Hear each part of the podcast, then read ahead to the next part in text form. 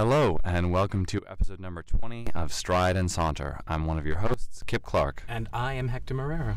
And today we're going to be talking about video game protagonists. Now, to clarify to our listeners, Hector and I consider ourselves avid gamers. We've been playing video games for a while now, and I think it's something he and I have in common and have bonded over. But like any form of entertainment or arguably art, there's a lot to discuss. There are a lot of factors involved, and so we didn't want to examine video games as a whole because there are a lot of pieces.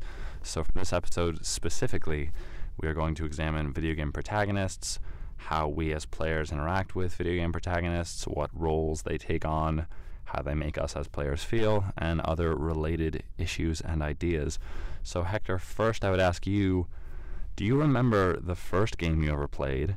and the first video game protagonist, if it was a game that had a story with a protagonist. Obviously, games like Tetris, which are very famous, don't have protagonists because they don't really have stories or settings like that. They don't have plot. But can you remember the first video game protagonist you played as? Yeah, I'm not sure if this is the first video game that I ever played, but one of the earliest, and it might be the first, was Sonic Adventure 2 or Sonic the Hedgehog 2 Mhm. um, for Sega Genesis. And yeah, that was a side scroller game. It was pretty difficult. I could actually was never able to get past the second level, which was the chemical plant zone. It was very difficult, but it was a lot of fun to play, and I liked that it was two player, so you could play as both Sonic the Hedgehog and Tails. So usually my brother would play as Tails. And yeah, that that was an enjoyable game. That was for the Sega Genesis. And what was your first video game that you That's a good question. I mean, I'm trying to think. Yeah, it would either be one of the earliest Legend of Zelda games Mm. on the Game Boy, that is. It was called Link's Awakening, and you play as Link, who, interestingly enough, in that game has amnesia. He wakes up from a shipwreck and doesn't actually know where he is, and amnesia or loss of memory in any capacity is a very important theme for a lot of video game protagonists that I think is a very useful storytelling device and often comes through. So it's either that or one of the earliest Super Mario games on the Game Boy, Super Mario Land, either one or two, in which Mario is, of course, the protagonist.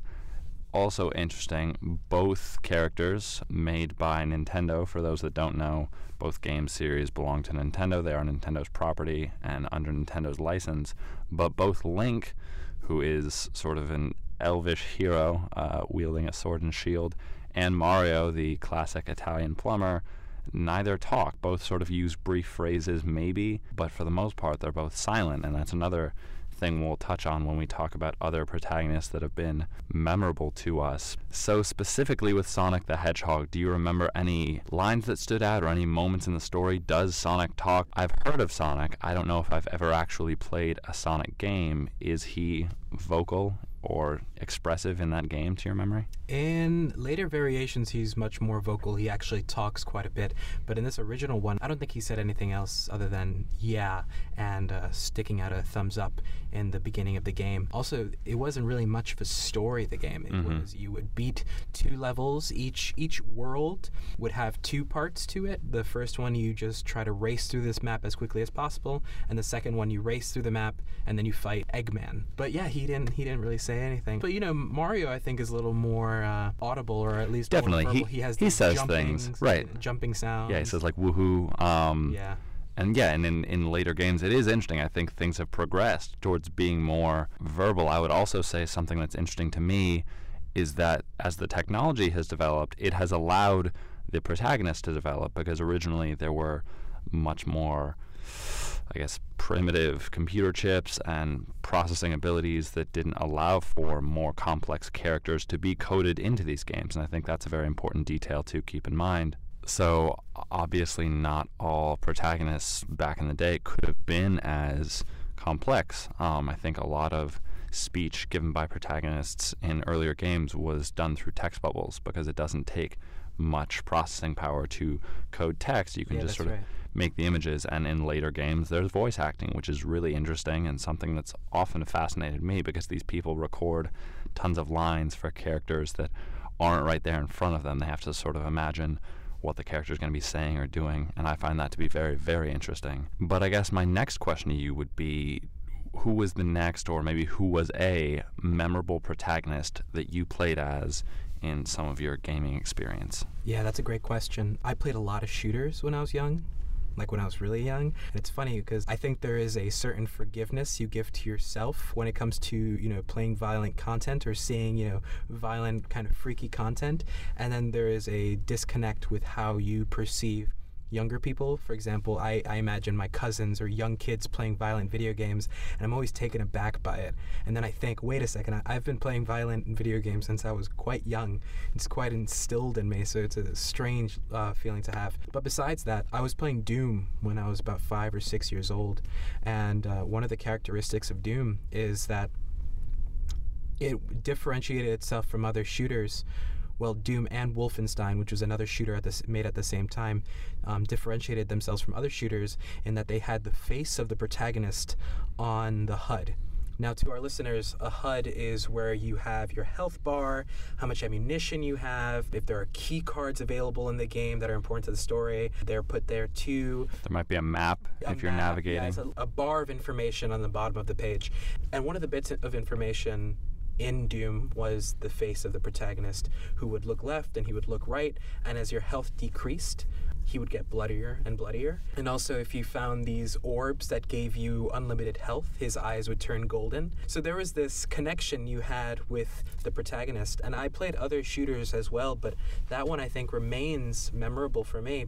In part because you have this connection to the protagonist and that you're seeing his face as you're playing the game. Whereas in other games that were also shooters, you were just looking at the hands and the guns. That's really interesting. And so I wanted to ask you, Kip, how is it that you empathize with some of your favorite protagonists? Perhaps you could tell us about your next favorite protagonist or a protagonist that you could relate to and maybe how you empathized with this character. That's a really good question. For me, a lot of the games that I have played, whether they're shooters or not, are from a first person perspective. So, like you said, you're usually only seeing the hands of the character and the world in front of them. So, you are quite literally sharing their perspective. And one of the most famous game series in recent memory is Bioshock, in which you are playing as a first person character. They are technically shooters, but they also involve other kinds of powers that your character will have in these game worlds, usually because of genetic modifications that the people in this world have undergone. So in Bioshock, and I warn people who intend to play this game at some point in the future, I am going to spoil some of the story.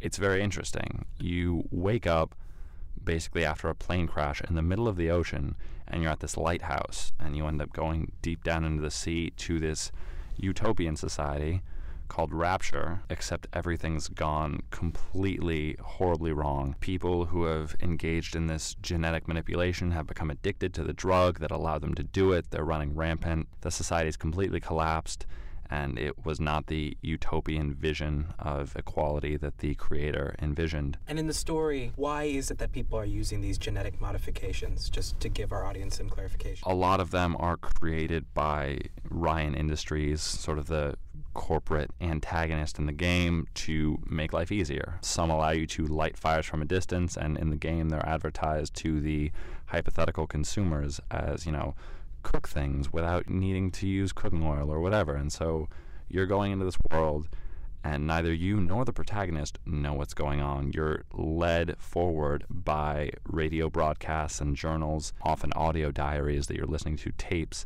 that other characters have left behind in this completely abandoned setting, and you are still underwater. So you look out the window and there's sharks swimming by. It's very interesting. And to get back to the protagonist, I think one of the reasons I connected most with this protagonist, who is nameless, is because you both, the character and the player, enter the world as equals. Neither of you know what's going on. Neither of you have a sense of belonging or purpose yet. You are being led through the world as this helpless character who gradually gets more powers as you defend yourself from these splicers, these addicts to the drugs and other things. There are monsters that you have to sort of take down.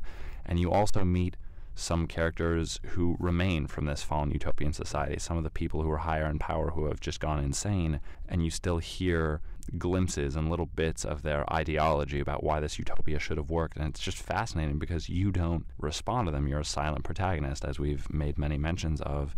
And it's very interesting to go through that world, you as the player being sort of a witness to everything that's going on. You're not given the sense that you're actually impacting anything or that you have any role. And it's fascinating. So, hearing about this nameless protagonist, I'm thinking about other protagonists. Now, I'm going to go back for a second to another shooter. Please do. Um, I guess yeah, a lot of a lot of shooters that we're talking about today. There's this one game called Duke Nukem, and Duke Nukem started off as a side scroller, I think, in the late 80s, early 90s, and it was bought out, or maybe just advanced. They used a different engine and became a, a 3D shooter type game.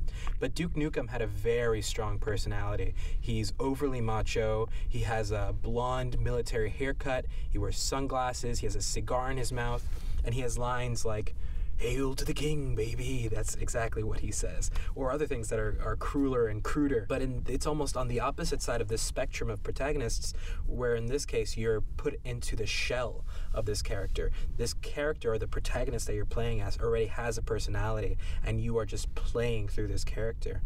On the other end of that spectrum, I think on the most extreme end, is a game like Fable. I don't know, have you ever played Fable? Before? I've heard of it. I haven't actually played it. So in Fable, you start off as this character. Now, Fable's a third person game, so you're seeing the character from outside, but you play as this character as a child onward. And the perk of this game when it came out, I think 10 years ago, was that it offered immense customizability of this protagonist. You can make the protagonist good or evil. And as you made these choices throughout the world, and you could change your haircut, you could get tattoos, you could get bigger or smaller depending if you did a lot of fighting or you did a lot of magic. But also, if you did good things, you would get a halo eventually. And if you were bad, you would get these horns that just grew out of your head.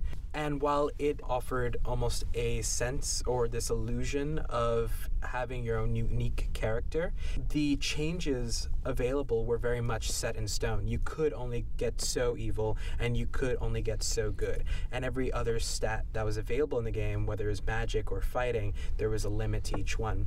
And so I think it's interesting with a game like Bioshock where you have a nameless protagonist, where in this in Bioshock you only see his hands, don't ever see Mhm. his face Very true. the person playing as this character and going through this journey also in a way molds the the appearance of this character to themselves and to their own beliefs and there are choices available in bioshock for example there are these little girls who walk around this uh, desolate landscape with these large menacing Robots, basically. robots yeah and you can either save these little girls from this evil force that's taking them over or you can kill them and what i find interesting about this is that the game doesn't give you that much information about this character and lets you fill in the gaps for yourself as well as all these inf- bits of information that they throw at you Right. Well, to clarify some of the descriptions of what you can do after you save the little girls from these these robots, you can either save them and you sort of purify them, they're sent off, and you do later get rewards for being altruistic towards them. And if you don't do that, technically you're killing them, but the game describes it as harvesting them for this genetic material that you can use to upgrade your character, which is technically killing, but the game doesn't frame it as that. Although I'm sure plenty of horrified listeners would still feel that it is as bad as killing. And it's a dark game. It's definitely a dark game. But I want to go back to what you talked about with morality and the good and evil in Fable and go to one of my other favorite games, which is called Star Wars Knights of the Old Republic. It's a pretty well known game. It was actually recently ported or made playable on the Apple iPad, so you can play it on the iPad. It's a very, very beloved game. It's an RPG, which stands for role playing game, and you decide a lot of what goes on in the game. So it is similar to Bioshock in that you wake up as a character. In this case, you're in the Star Wars universe, and you don't know who you are. And you get to sculpt certain aspects of your face and your physical attributes and your gender, for example, but you don't know much about your character, and you gradually come to earn force powers. And again, a spoiler for anyone who wants to play this game do not listen to the following, but you later learn who you are. You've been having flashbacks throughout the game, and you come to find out that you're actually a Sith Lord, so you're an evil um, user of the Force, which is this ubiquitous concept in the Star Wars universe.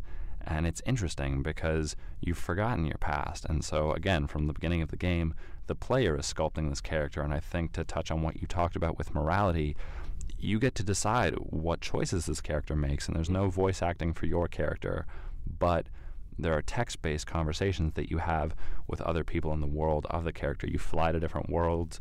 Some of them, like Tatooine, are actually a part of the Star Wars universe, so people who have seen the movies would recognize that. And you get to talk to people. Let's say someone has lost their visa and they need to get off the planet, you can give them yours, and that'll give you altruistic points, which push you towards the light side of the spectrum. Or you can lie to them somehow and actually end up taking advantage of their situation for money or for something else that might boost your character but is deemed morally evil, and you're pushed towards the dark side of the force. And that actually has repercussions in combat. If you want to use light side force powers, you gain a bonus, and it's easier to use them if you have a light side character. And conversely, if your character is evil, it's easier and easier to use things like Force Lightning, which again makes an appearance in the Star Wars movies. And it's really fascinating for me to think about because I usually play as characters that make light side decisions. But I also think that in terms of human psychology, I personally would argue that we all have urges that are not societally acceptable to do bad things or to take advantage of others for personal gain. And although we suppress them because we live in a society, I would argue that psychologically they're still there. Maybe they're buried deep down and they're primitive, but I still think they're there. And so I think that in a context of a game, as long as you still recognize that it is a game and that it's not reality and that the two should not bleed together, and I highlight that point, I don't find fault with people who do quote unquote evil things in video games as long as they don't blur the distinction between reality and the game. If you went around taking advantage of people in real life, that is morally reprehensible and problematic, and I'm not encouraging that, but I do think as a form of sort of catharsis, I don't think there's anything wrong with playing as quote unquote an evil character in a game. I think it's similar to identifying with a villain in a book. And I don't think it's problematic. So I think playing as an evil protagonist is interesting and has led me to think a lot about what it means to be a protagonist in any art form. But what do you think about that moral spectrum and what it means as it relates to the player? I absolutely agree with you that there is a drive in I think all humans to have, you know, there are these urges that we we feel and I think that video games are a form of expressing those feelings and I think in part that shows through the sales of Grand Theft Auto, the most recent Grand Theft Auto game. Yeah, definitely. And, I mean, to our listeners, if you've never played Grand Theft Auto, this is probably one of the most violent games, or I guess id provoking games. You know? Yeah, it's graphic and there's a lot of sexual and violent content. Yeah, I mean, the whole point of the game is stealing cars, killing people, making money. And sure, I guess you could play safely in a way. You could stop at red lights, you could make sure you drive safely, but then you are missing a large part of this game, which is escaping from the police officers. There's a whole uh, star system where if you do more and more bad things, more and more officers will come at you. In fact, even the army will start going after you, and they'll send tanks after mm-hmm, you. The SWAT team, um, yeah but I've introduced Grand Theft Auto to friends who have never played it before, and the first reaction they have is, "Oh, this is so much fun! This is so exciting!" And I remember being a kid. And now I'm just gonna go to a quick story. Go for it. Um, my dad hated, you know, games like Grand Theft Auto, or especially Grand Theft Auto, and I understood his perspective. I've watched the game from an outside perspective, and it is kind of creepy to, you know, watch somebody just staring into a screen and just shooting people and whatnot. But again, I, I just looked at myself and I, I thought to myself, well, I've played this game, but I haven't had any urges in my real life to do any of these things. So I think it is, in a, a healthy way of expressing these feelings. You don't care to hurt anybody in real life, but these avatars on the screen are just that. They're avatars, they're pieces of information that have been produced specifically to look like humans, but in the end of the day, that's all they are. They are just these avatars that you can play with. It's just another game, and it looks a little realer. But I think it's interesting to think about when my dad would say, Hey, don't kill the protagonist. Hey, don't shoot at those people. And how I felt like it was no big deal. In my head, I knew that it was just a game, it was just information coming from a CD. But I think that as time goes on, I think it will become more socially acceptable as more people play video games and go into these worlds to say, yeah, it doesn't really matter to kill people in a video game or kill these pieces of information um, in a video game. But I think it is interesting to consider this empathy that we feel towards these violent characters or towards the characters that you end up killing or hurting in some way. So, Kip, you told me that you were interested in usually playing as an altruistic type character. Have there ever been times where you've played a game and you've tried to go for the morally evil choice. I wanted to ask this because there's this one game, one other protagonist that interests me is this character called Wander, um, or Wanda, I think, in the Japanese version of this game called Shadow of the Colossus. This is one of my favorite games. It came out for PlayStation 2 a few years ago, quite a few years ago, actually. And again, the protagonist is largely silent. The protagonist is this boy. He rides on a horse, and there's this mysterious entity in this big temple who tells him to go off and slay these giants. And so, using the tools at your disposal, so your horse and your sword, you find these giants and you climb up their backs because they're absolutely enormous. They're they're the size of buildings, and you you kill them. And they drop and it's a huge collapse. And the reason you're killing them is because in the beginning you want to revive your your love. And she's died. And so she's on the center of this temple. And this mysterious force is telling you you have to slay these giants in order to resurrect her. And so you go off but as you progress through the game you discover that and again this is a spoiler to anybody who hasn't played this game and i would highly recommend playing the game that you are killing the guardians of this land and that these guardians aren't evil and they're not necessarily good either. They're neutral. They are meant to govern this land. And you, as the protagonist, are unknowingly helping the antagonist. And I just think that's an interesting case because in the end of that game, you do resurrect the girl that you love, but you end up dying in the process, which is a result of destroying the guardians of this land. So I, I was just wondering if there were perhaps any storylines that might have even caught you by surprise in that you ended up being the antagonist instead of the protagonist. Absolutely yeah, you make a very good case for things like that, which I think are very interesting stories. I think they complicate and sort of blur the lines between what is good and evil, and I think that's important because personally I believe there is a gradient. There are some things that seem good on some end, but evil to others. There are some things that seem like necessary evils that at times we forgive in both games and in reality. And while I won't spoil what series this is because the following constitute two of my favorite games ever, and I've played very, very many. In this particular series, you play as protagonists that you believe to be good, and you follow them throughout these very lengthy, sometimes 40 plus hour adventures, and you make the decisions that you believe you should make in terms of the worlds that they inhabit and the characters that you meet. And in both games, there are twists around the halfway mark where you find out, I think much like Shadow of the Colossus, that you've either been helping forces of evil or that you've been hindering forces of good and making it more difficult for that world to thrive on a positive level. And it's very interesting. And so, usually, if there is a moral scale to a game that I'm aware from the beginning, I tend to choose either that I want to play as an evil character for fun or as a moral character, usually because it represents what I would have done in that world. But there have been times where you commit unknowing evil. You're not aware of what you're actually doing. And I think that's really, really interesting. So I don't know that I've chosen very often to play as evil characters. There are definitely some interesting side stories where you do choose to be evil, and I think it's curious to see, but more often than not, you find out that your hero is not who you thought the hero was, yeah. or that they've been doing things accidentally. But those are some of my thoughts on video game protagonists before we close this episode. Do you have any last comments on protagonists and how the players relate to protagonists?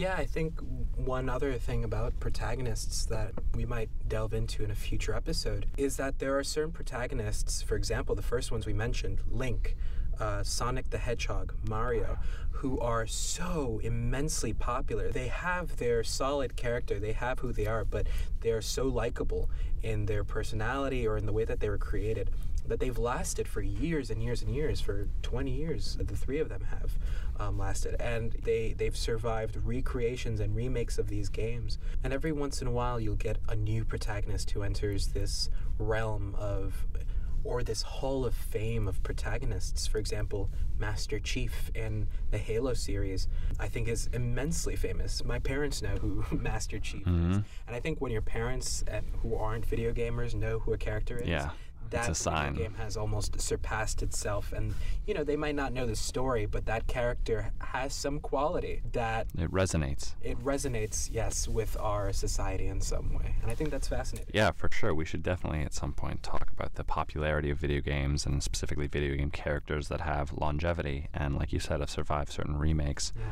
But I really enjoyed this conversation. I'm glad that we too. had it. There's a lot more to say on video games, of course, but to our audience, as always, we want to make this a conversation among, not simply a conversation between. So let us know what you think. We'd really appreciate honest reviews on iTunes and even on our website or Facebook if you have that inclination. We also want your comments. Are there video game protagonists that you have found particularly memorable that we did not discuss?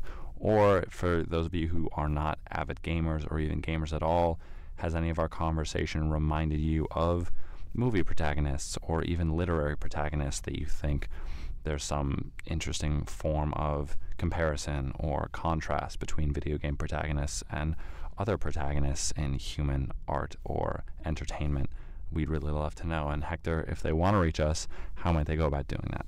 Well, you could visit us on Twitter, Stride N Saunter. Visit us on Facebook. Email us at strideandsaunter at gmail.com. Or visit our website, strideandsaunter.com. And of course, as always, we thank you for listening. And from thought to word and voice to ear, this is Kip Clark signing off. And this is Hector Marrero. My last name without vowels is Murr.